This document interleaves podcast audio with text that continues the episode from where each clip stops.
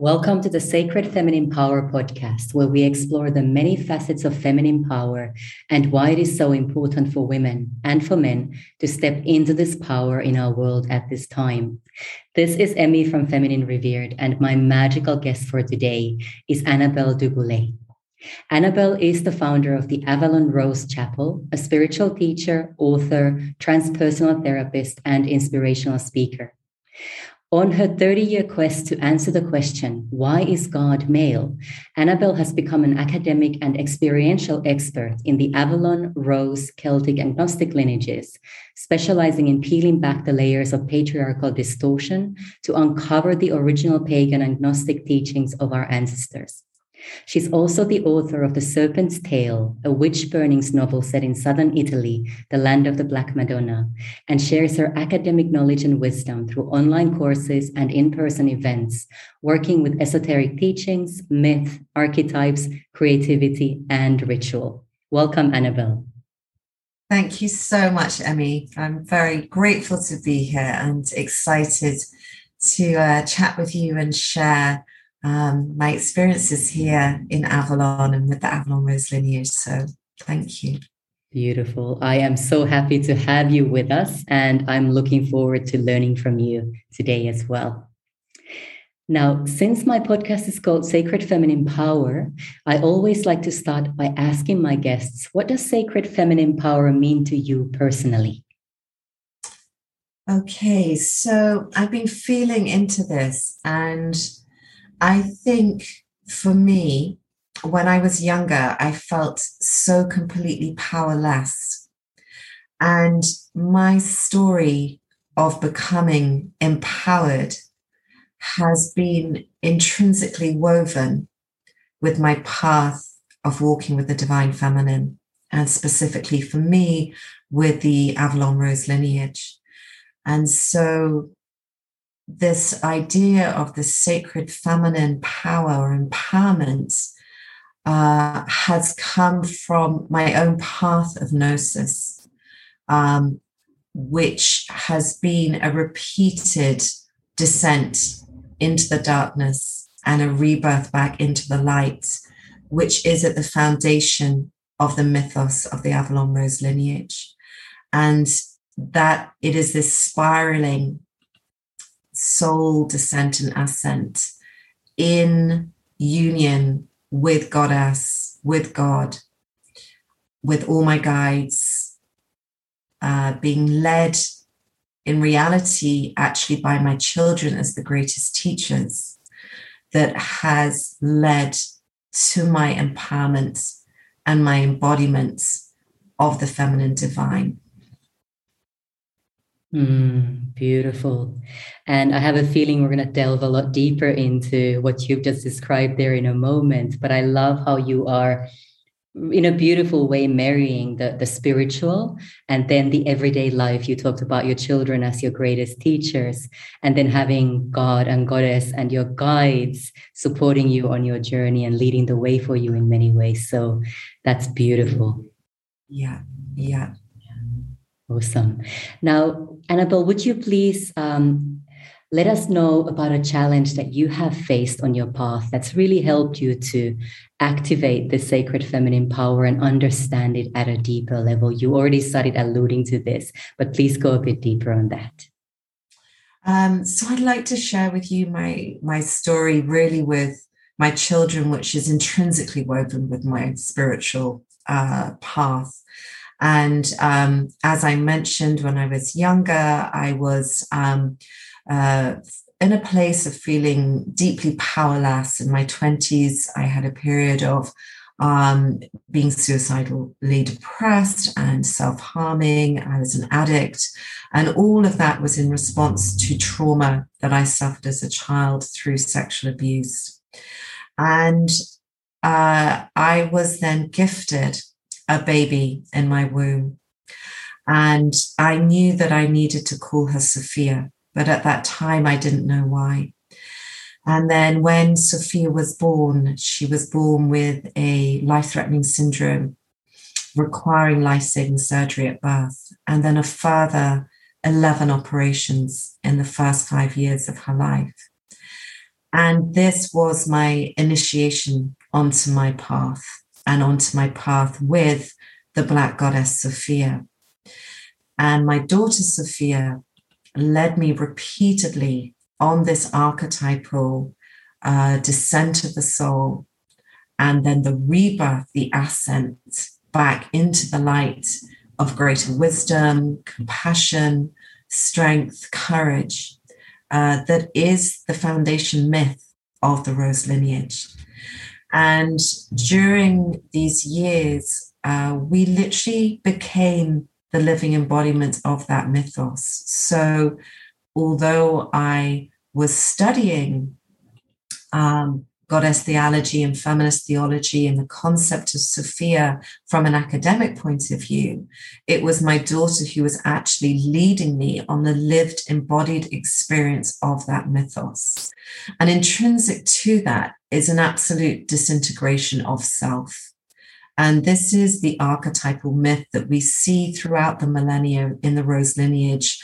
Um, and if we look at it, for example, um, in ancient Sumeria with the myth of the descent and ascent of Inanna, which is founded on the cycle of Venus, the planet Venus, with her seven waxing, uh, sorry, waning moon conjunctions, her three lunations in the underworld, and then her seven waxing moon conjunctions. So this is the archetypal descent through the seven gates to meet with our shadow selves in the underworld, i.e., those challenging experiences in our lives.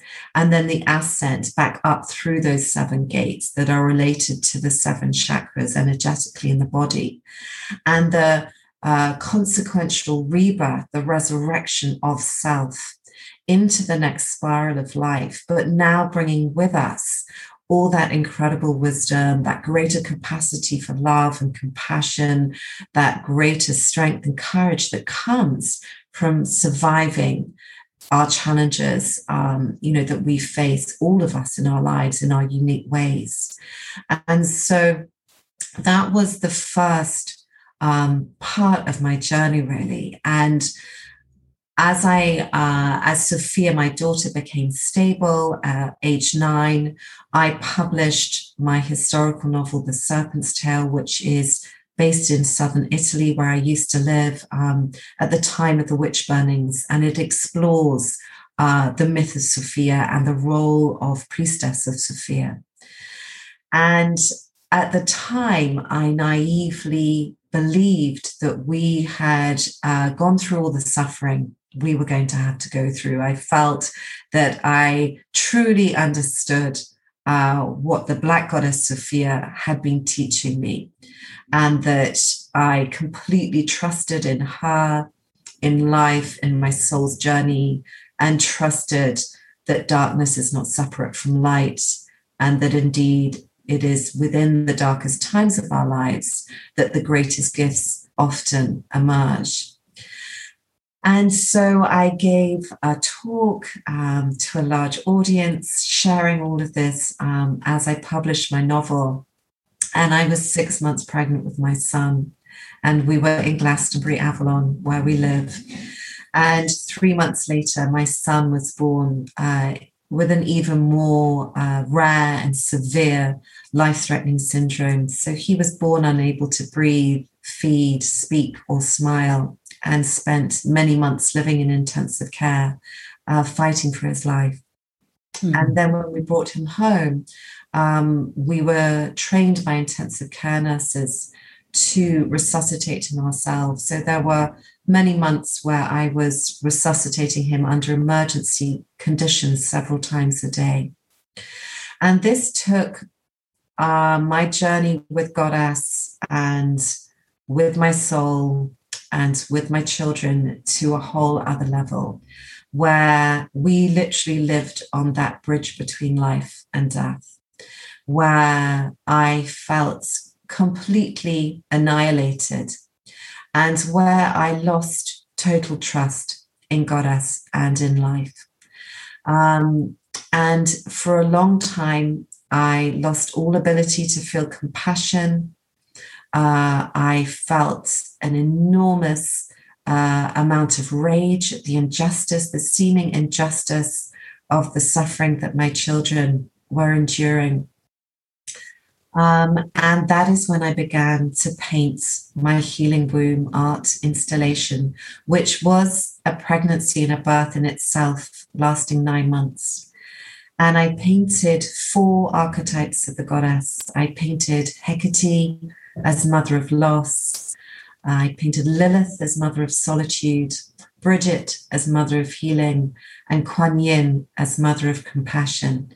And I literally painted my way through those emotions of the rage and the grief and the pain with mother of loss, and then those feelings we can all relate to when we're going through deep challenge of that immense feeling of aloneness that no matter how much people may, might reach out to us that ultimately we are alone in the wilderness uh, in those shadow feelings that we are journeying with. And actually in that place of the wilderness that is where we find goddess. That is where we find our soul, our guides, and all those invisible energies and beings that are there supporting, loving, protecting, guiding us, even when we feel completely abandoned and alone. And then through painting Mother of Solitude and Lilith, I was able to come back to Bridget, who has been one of our greatest guides as a family, the goddess bride, Bridget, Bridey Bride. And she bathed us in her healing waters and her angelic energies. Um, and then I was able to come back eventually to this place of compassion with Kuan Yin once I had allowed myself, given myself full permission to express all the shadow emotions that are involved with these challenging experiences in our lives. And as I came back to that place of compassion, I embodied that myth of Sophia at an even greater depth because I believe that uh, you only embody and are able to hold others to the depth that you have fallen. And so now, if I forward to 12 years, um, we are in a place as a family of such deep gratitude. Um, I'm now actually just about to nurse my son through what will be the 20th operation that I've nursed my children through. But we feel so blessed and so grateful uh, for all the experiences that we've had that have been so intrinsically part of our spiritual life. And as a family, we have come to believe so devotedly in Goddess, in God, in our guides, in our soul's journeys, and to completely trust that our souls chose this. They chose each other and they chose the experiences that we've had so that we could be the people we need to be at this time on earth and bring through whatever soul gifts or wisdom, compassion, love um, that we have been gifted with from these shadow experiences um, to share with the world in the unique ways that our souls have contracted to do so. So at this point in our lives, I think we just feel deeply blessed and gifted by the experiences that we've shared. Mm. Wow. Thank you, Annabelle, for sharing so openly and so vulnerably about your journey. And I think you will be touching so many of our listeners at a very, very deep level with what you've shared. Thank you so much. Thank you, Amy. Thank mm. you. Now, you've already started to open up a little bit about this, but how would you say these challenges that you've gone through and the place that you have arrived at with your children, how is this all supporting you on your path of service? How is it supporting you as you serve the goddess and, and God? And how do you translate this into the work that you do? Okay, so I think the most important lesson I have learned is to give ourselves permission to fully experience and express all our emotions, even those where we might feel so angry with Goddess or the divine that we reject them completely. You know, I was so angry with Goddess, I felt she had completely abandoned me. And I swore I would never be her priestess again. And that's okay. That's important, you know, because it was in giving myself full permission to express the depth of my shadow emotions of rage, of lack of compassion, of all of that, that I was able to meet her in those depths. And that's when I realized that she wasn't doing it to me, that she was, in fact, the one who was holding me. Mm. So I always get really emotional when I speak about this, but um, it was it was there, you know, in those depths that I felt her arms around me, and I realized that she was the one who never abandoned me. She was the one who was always there. And that renewed such a depth of love and devotion in me for her that I knew that I needed, that my whole life's purpose was to continue in service to her and to be a vessel for her divine love and wisdom and compassion to flow through me and to use my own experience. So I think one of the things I feel so passionately about is empowering other women who may have been through traumatic experiences such as abuse, who may have gone through periods of addiction, um, suicidal depression, um, self loathing, lack of self worth, and to really say, I know, I know where you're at, and you are worth so much more. You are so worthy of being loved. You know, your light shines so brightly just for who you are, whether you're in the shadows at the moment or you're, you know, radiating your light brightly in the world. I see you and I see your light.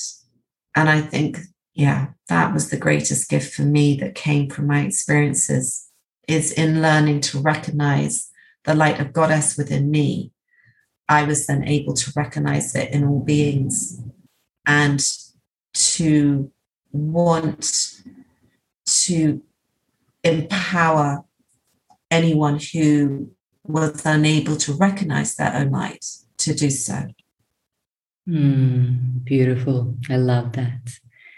And it's it's just such a such an honor to listen to you talk about it because it is it is such an embodied way of expressing that and it just uh, shines through from everything you say i have goosebumps all over me just listening to you so thank you thank you, thank mm. you. Would you please share a little bit more about the work you're doing at the moment uh, with the Rose lineage? I would love to hear more about that.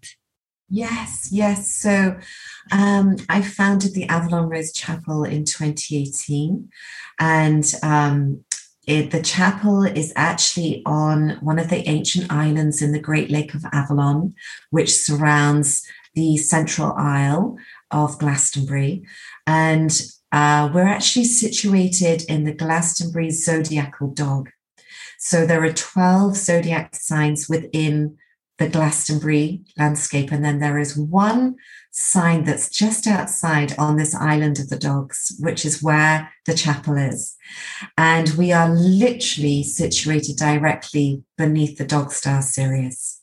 So I believe that this is a Sirian portal. You know, anyone who knows um, about myth will know that it is the dog that guards the gateway um, and I have three hounds myself. I have my big wolf here um, and two little ones. And the Archangel Michael Dragon ley line literally runs straight through the chapel. I'm actually sitting on it as we're recording this. And I have lived my entire life on the what they're called the Michael Mary ley lines, which are these two incredible dragon energy lines that weave their way across the British Isles. And at certain points, they cross and they create a very powerful um, energetic sacred marriage at these points. So they cross at the Tor on Glastonbury Tor. And then the next place they cross is Burrow Mump, which is just next to where I live and where the chapel is. So um, I feel very blessed to be a guardian of this chapel on this very ancient sacred island in Avalon.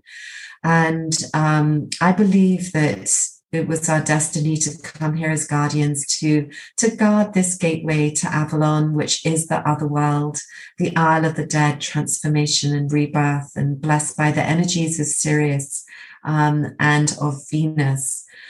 And um, I'm dedicated to the Avalon Rose lineage, which for me is the union of the rose lineage, which I'm an academic expert in, which I track from Neolithic uh, Europe and the British Isles um, to ancient Sumeria, ancient Judaism, ancient Egypt, the ancient Greco Romano pantheon, and then into early Christic Gnostic, uh, Gnostic early Gnostic Christianity. And this is the wonderful point where um, we believe, as Gnostics living in Avalon, that Joseph of Arimathea brought Mother Mary and Magdalena and the Holy Grail Sarah back to Glastonbury to Avalon. And this is where we have the most powerful weaving of the rose, the Celtic Druidic, and the Avalon lineages here in Avalon. So that's what I specialize in. And that's the energy that I really hold and transmit when I'm working with people. Um, as an academic, um, I did my master's and my PhD, uh, specializing in goddess paganism and then comparing that with feminist theology. So I'm really fascinated in Gnosticism, in that interplay between paganism and those early Gnostic teachings that are the true teachings of Yeshua and Magdalena as the embodiment of Sophia and the Christos. So, um, a lot of my work is based uh, and inspired by the Venus cycle. So, the planet Venus and her orbit and um, her waning and waxing moon conjunctions that create this sacred pentagram in the center of the celestial rose are at the foundation of the mythos of the rose lineage and inspired the myth of the, descent and ascent of Inanna.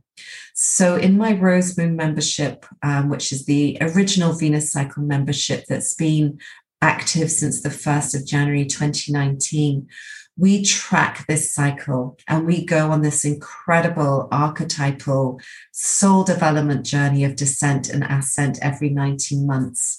So the next 19 month cycle begins on the 9th of January when Venus is reborn as the morning star.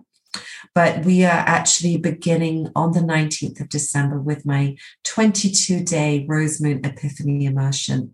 And that is designed to guide us through the Venus retrograde, which is aligning so magically this year with the winter solstice and Christmas portal and the 12 pearl gates, which is my immersion I usually share at this time of year, working with all the archangels, the rose deities, the archeia and then this culminates in Epiphany and this incredible point of resurrection, which is followed just three days later by the birth, the rebirth of Venus as the morning star.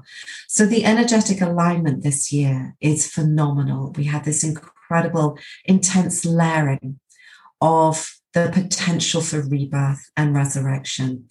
Um, so, yes, I would love anyone who is interested in joining uh, my Rose Moon membership, uh, our Rose Moon Grove for the next 19 month cycle is, is so welcome. Or if they want to just have a taster of the way I work, then they're very welcome to join the 22 day immersion. And then they can decide whether they want to commit to the 19 months or not.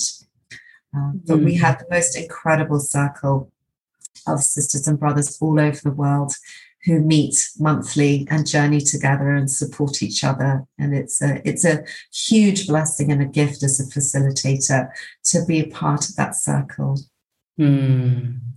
Beautiful. And and you said that you you have a combination of men and women journeying with you. I do, I do absolutely. And on my priestess training. So I run an, uh, the Avalon Rose priestess training every year that begins in August. And I've had men do that as well, which is just so perfect because we work very deeply with the main primary myth of the rose lineage, which is the sacred marriage. So we are always working not only with our inner king and queen, our inner masculine and feminine, but we're working with that concept of the sacred marriage internally and externally. So all my um, trainings are open to all genders and those who uh, choose not to identify with a gender. Um, because for me, these are just about energies um, and they're not actually specific to gender. Mm-hmm. Beautiful. Yeah. And is the free gift that you're offering to our listeners, is that the uh, the the pre-journey that you mentioned just now?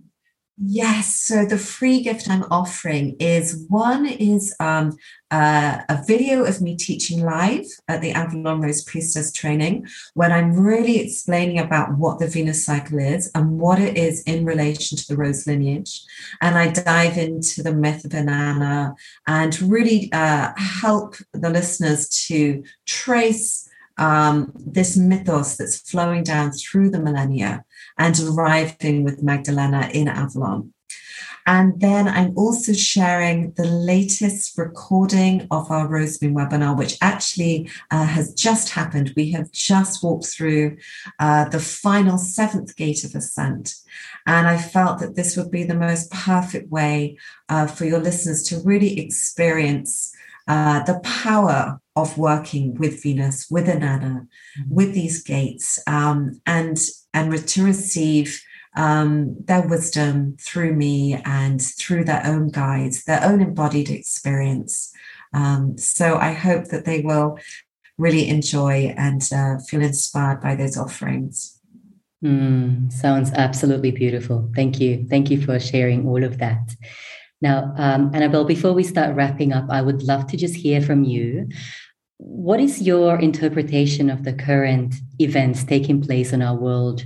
Um, the the the sense of constriction and then the very real constriction that people are feeling around being able to do what we want to do, around loss of freedoms, and around um, kind of being forced into a corner in many ways uh, about decisions that concern our health and our lives on, on many, many different levels.